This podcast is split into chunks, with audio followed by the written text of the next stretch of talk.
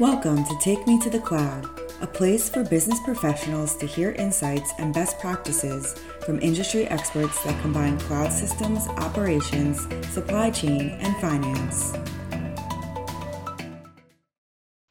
Hi, everyone. Thanks for joining us today on another episode of Take Me to the Cloud. I'm your host, Melissa Holton.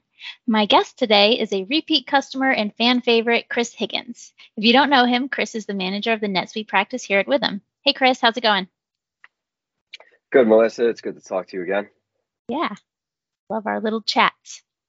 Yeah, getting ready for end of the year process and the holidays and all that good stuff. Exactly.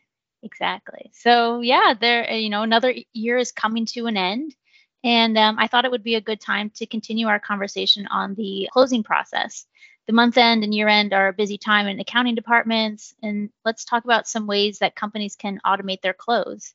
You know, maybe we can talk about some software upgrades that they could also invest in to help reduce some of the uh, manual work that their team might be doing.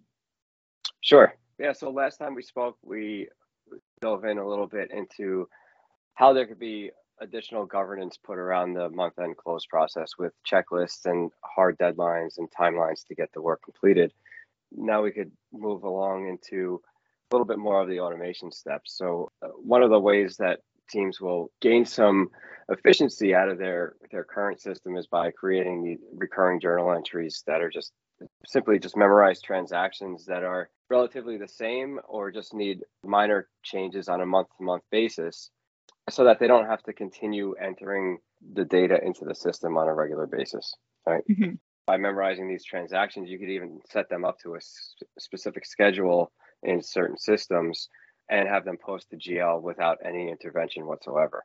Obviously, this could be a control issue, but those systems would have some kind of workflow approval, approval process. process. that we could put onto onto those transactions.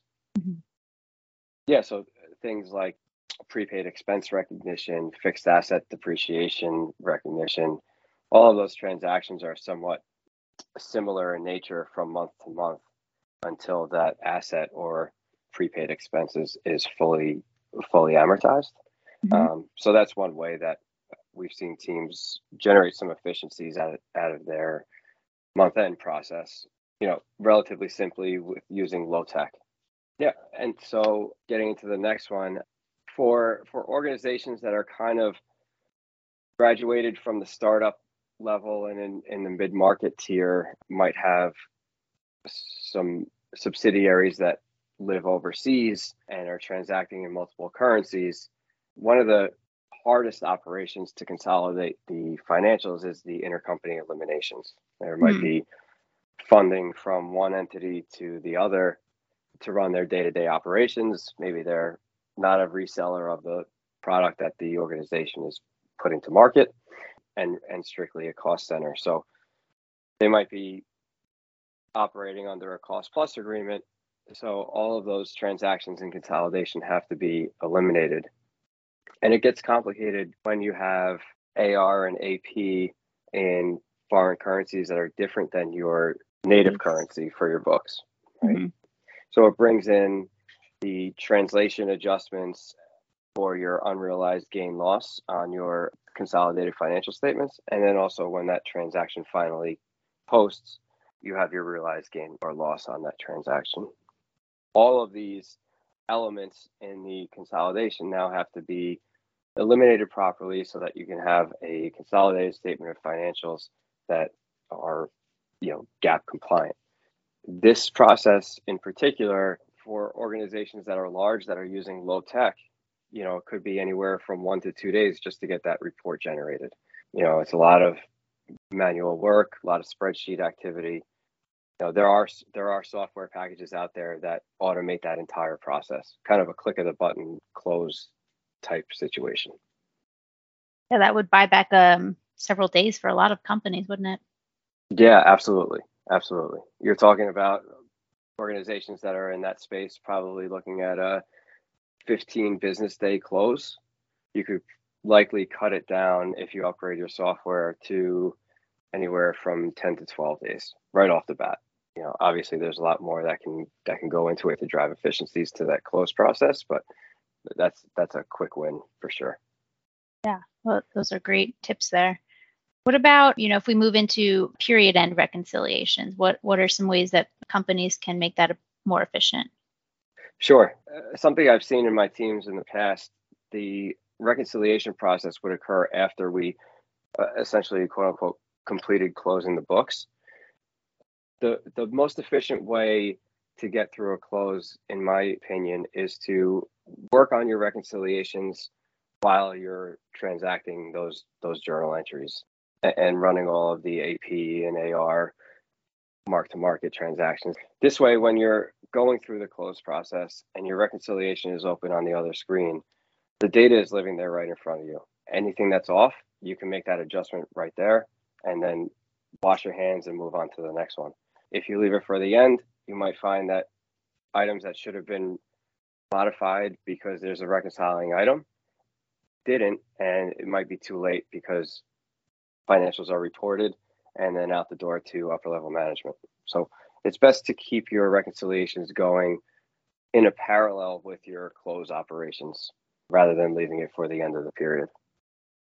Don't put off um, for tomorrow what you can do today, right? Yes, exactly. Exactly.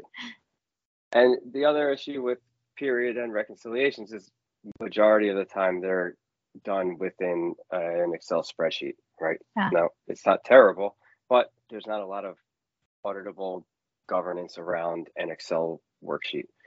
There are software packages out there that link up between the work papers from the the accounting team and straight into the accounting software so that when the audit team does come in there's some confidence in the in the transactions and the reconciliations that were done Right. And and a lot of those are, you know, very user friendly and have very friendly interfaces. So it's easy to implement within your team and a short training time span to get everybody on board to use it. Yes, absolutely. I, I think the last one that we did was about a month to a month and a half before they were fully deployed and on the on the platform for their uh, automated reconciliation process. And you know, it, it it definitely helps the controller with visibility into the integrity of the data that they're looking at. And if you could give the controller and CFO integrity to their financial data, I think that's a huge win. Sure. Chris, you know, it's as we're talking here, it's December now, and it if companies are looking to implement a new system or a new software, what, what's a good time of year to start considering that so that it doesn't affect day-to-day operations? That's a good question. I'll say there there's never really a great time for most teams. From my experience, a lot of uh, corporate finance teams are working on on somewhat of a skeleton staff. Um, teams have a lot on their plate, and um, you know it just takes a lot to get to through their day to day their day to day work. When you add a a project like a, a new ERP software implementation on top of that day to day, it be, it could become a little bit cumbersome but really there's there's no bad time to be looking at it. You know, if if you're finding that the team is running a lot of manual processes and you're not getting any information quickly as as it's needed and you're not able to make those business decisions in a timely manner, you should really get on on the ball and and think about how you can improve your operations without even adding a, an, a full-time headcount, right?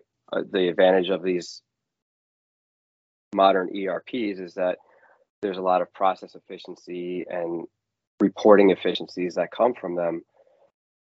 You actually save on your staffing expenses in the long run.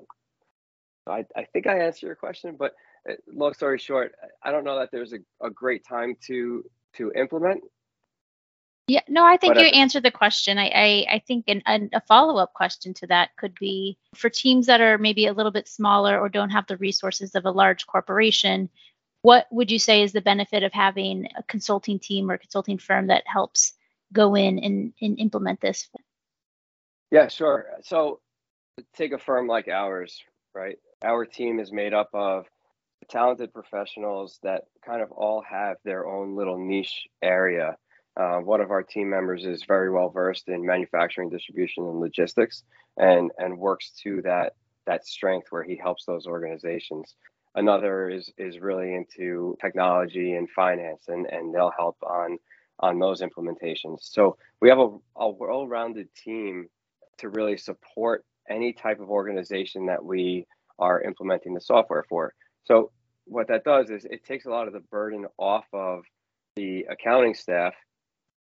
And we would be able to get through a, a full software implementation utilizing kind of the same type of meeting structure as your year-end audit right? Mm-hmm. um, few workshops a week you know questions back and forth via email but but nothing that's too time consuming for the staff member of the accounting department and we would take that information back and through a lot of our discovery on the on the front end of the project we'll be able to configure the system to fit the needs of the organization. And then during our, our testing process we'll we'll learn a little bit more about changes that need to be made or how to modify a workflow for example or you know the report didn't look the way they wanted it so we could just customize it there on the fly and and keep moving towards that end goal of getting getting completed.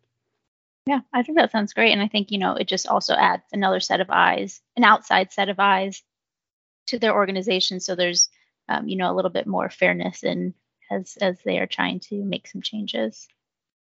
Yeah, absolutely. To help organizations as they uh, want to automate their month end process. Melissa, thank you so much for your, for the time today and the time to speak. I really enjoy these sessions that we have together. I'm looking forward to our next one. Yeah, me too. And thanks for everybody for listening, and we'll see you on the next episode. Take care. Bye now. You've been listening to Take Me to the Cloud. Thanks for joining us. Don't forget to subscribe to be alerted of new episodes. For more information, visit withum.com.